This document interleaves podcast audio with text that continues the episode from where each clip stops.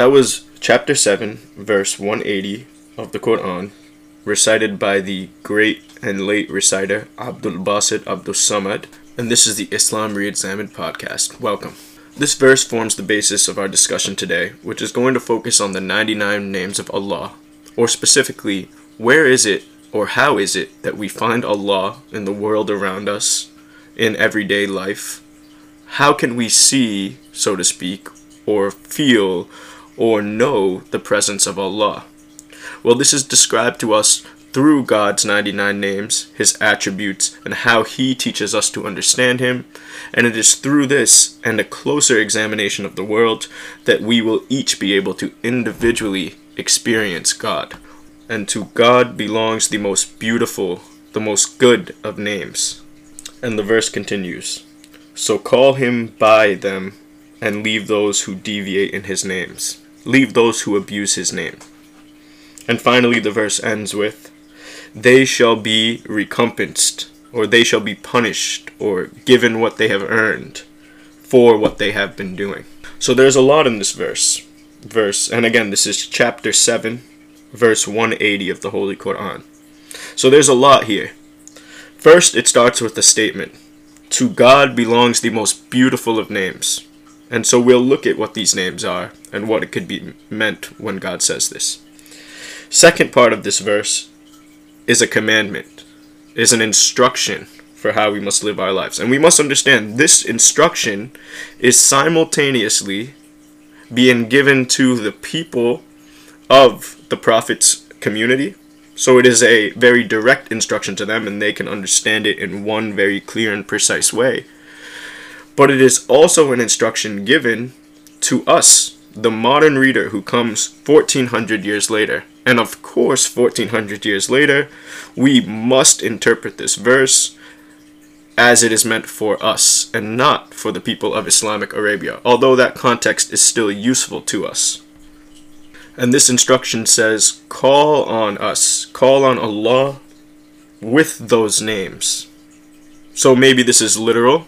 I'm sure it is literal. Use those names in referring to and speaking to and calling to Allah. And we'll look at Imam Ali in his Dua Kumayl, where he does exactly this. And he also instructs, leave those who deviate in the matter of his names, in his name. So when they invoke God, how do they do it? Is it with these beautiful names? Now, this verse in the time of the Prophet is actually referring to people who would purposefully uh, alter the names and attributes of God, whether it was to rename their own idols or whether it was in mocking the prophet and mocking the community and in fact even mocking God openly. But in today, when we think about it today, we have to understand the essence of those names. What is the purpose for which people live their lives? How do people view the world around them? Is it through these beautiful names, these these noble and universal attributes, or do they deviate in how they understand the world around them? And finally, the third part of this verse, and how amazing is it that all this is packed into just one verse of the Holy Quran?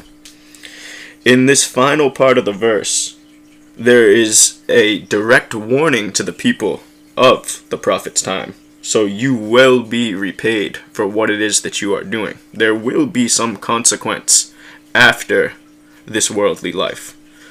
But to us, it is attaching this very great importance to these names of God. So we're told God has the most beautiful of names.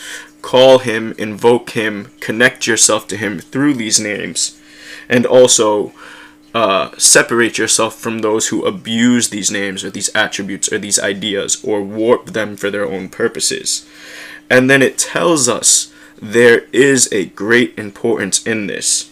Those people who abuse these attributes, these very important, essential attributes that you must now understand them to be, the people who abuse these attributes will face consequences, and so know that you must pay attention here. What an amazing verse. So, this will form the basis of our conversation, God willing. So, first, let's just lay the foundation. Many of you, of course, know this, but for those who might not, Allah is the name, the namesake of this understanding of this universal, all encompassing force, whatever it may be. Um, Allah is the name that we are provided to understand Him, to refer to Him. But Allah gives us in the Quran 99 names or 99 attributes, ways to refer to Allah that can help describe to the human being what is or who is Allah. How should we understand Allah? Where can we find Allah? So, as we conclude this talk, or, or even during this talk, I encourage you to yourself look through the list of the 99 names of Allah pull up a list for your own reference because as much as I wish this to be an open discussion, unfortunately the format of me talking quietly to myself into this microphone and hoping someone out there is listening doesn't necessarily allow for that back and forth or that open discussion. So know that this talk is composed of my own reflections with these ideas, with the Quran, thinking about these names and what they could possibly mean. And I hope that it will just start you on your own journey of thinking what does God mean in this amazing verse, chapter 7, verse 180, as we described earlier in the podcast? So when I look at these this list of the 99 names of Allah, we see that yes, there are many, many attributes ways that God has provided us to understand the lengths of His power, the limitlessness of Him, His invincibility, His might, His tremendousness. These names are a mercy in a sense because they provide some way for the human to have some knowledge of the unknowable, and that is God, if that makes any sense. So, for example, God is the first, God is the last. He is light, he is everlasting. He is the ruler. He is the Almighty, the most exalted, the most worthy of praise, and on and on and on. And so these attributes, these universal ideas that are embodied by the names of God, provide the humans an intellectual basis to think about God and to achieve some understanding of Him. And this is something that every religion uh, attempts to provide for the human. But in Islam, these 99 names, or in the Holy Quran more specifically, these 99 names are one of the greatest points of access to God. And so there's something that Imam Ali says in his amazing Dua Kumayl, in which he spends uh, many lines at the beginning of this dua uh, just invoking Allah, saying, I ask you, Allah, by your many amazing attributes and names, and, and basically exalts Allah as you would expect Imam Ali to do, as he always has done um, in this dua. And there is one particular line that has always stuck with me and always left me thinking, what really does this mean? What can I take away from this very deep, essential piece of the dua that could be easily overlooked? he says, وَبِأَسْمَائِكَ الَّتِي مَلَأَتْ أَرْكَانْ كُلَّ شَيْءٍ And by your names that have formed the foundations for all things. So in societies, societies throughout time, every society, Islamic, non-Islamic, atheist, uh, some sort of tribal society with some not clearly defined religion, wherever it may be, there exist these noble concepts we all can come to the understanding that forgiveness, love, generosity, kindness, and so on and so forth are noble universal concepts. So when Imam Ali says to God, You by your names which fill the foundations of all things, it got me thinking, where is it that we find Allah? Yes, as Muslims, we understand God has created the heavens and earth. Everything we see before us has been created by God. God is as close to us as our jugular, as it is said in the Holy Quran. So, yes, God can be found everywhere, but how can we truly see and feel and experience God? Well, I would argue that whenever you see an act of forgiveness, of generosity, of kindness, of goodness, and so on and so forth, will understand that from God comes forgiveness. When we look at God's holy names, from God comes love. God is the originator of forgiveness, generosity, strength, goodness, knowledge. God is in every aspect. God has formed the foundations of all these attributes and aspects and these noble uh, purposes and ideas and acts and and experiences that form the world around us. And so all it really takes is for us to reevaluate, to think about these concepts in a critical way, and to interact with them on a daily basis. I often like to invoke the idea of a society that has not interacted with the rest of the world. So these these examples can be found plentiful as you look into history right before the time of the prophet, after the time of the prophet. Undoubtedly, there are areas in the world that the message of Islam as we understand it today, the Quran, stories of the prophet, and so on and so forth, there are places that these things have not reached. Even today, there are places in the world, very remote places, with human beings who have formed societies that have not interacted with Christianity, Islam, Judaism, or any other modern religion that we understand, or as we understand it. But we know if we think critically and rationally about God and about how God exists in the world, that there is no way that God has forsaken these people or that God has condemned these people, and because they have not had the stories of Ibrahim and Musa and Isa and the Prophet Muhammad and or anything of that equivalent, we know these people still have access to their creator.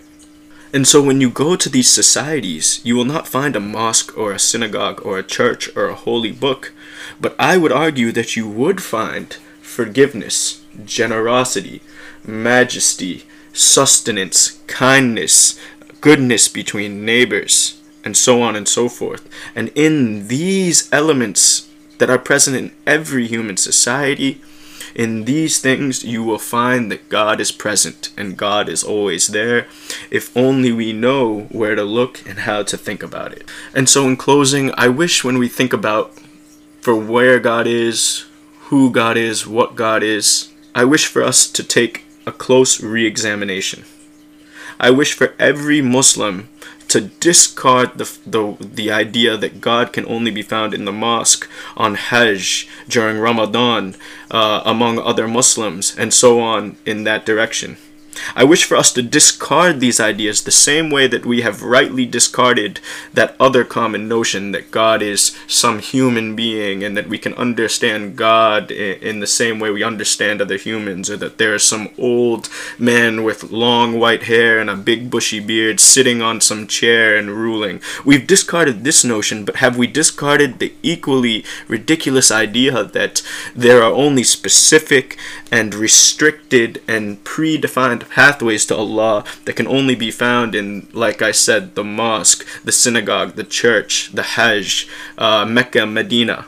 No, God can be found everywhere, but we must look deep within and then look at the signs that have been provided on the outside and that can be found anywhere.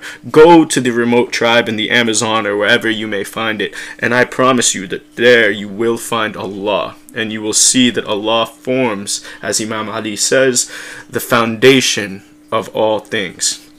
The last thing I want to think about before I bring my ramblings to an end, and hopefully you can go off and have a much more uh, deep and reflective uh, interaction with these ideas, God willing the last thing I want to talk about is the idea of those who abuse or deviate from the names of Allah.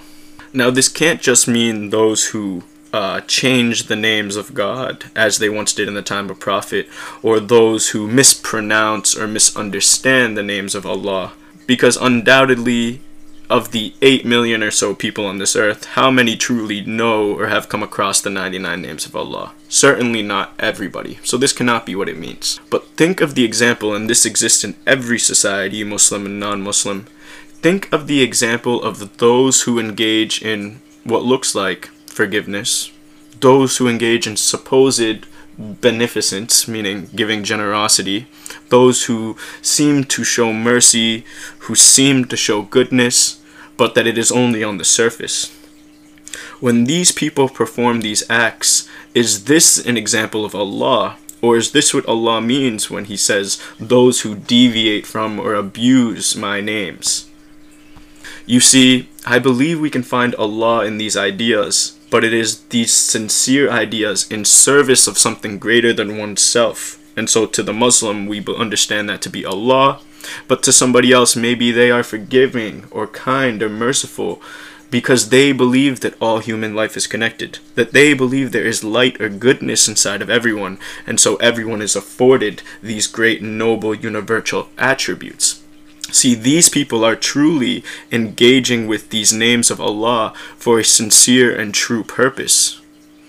But think about the one who engages in these, these showings of faith, so to speak, but for all the wrong purposes. And so I will leave you with these questions and thoughts and ideas with the hope that it will inspire some greater discussion among you, your families, your communities than the ramblings of one man into this singular microphone can provide. As always, thank you for listening, and may God bless the Holy Prophet and his family, peace be upon them, and may God bless every true believer who strives to do good deeds, establish charity and prayer, and engages in these things only but for their love of Allah the Almighty, the Beneficent, the Merciful. Thank you again, and don't forget to subscribe and share for more content.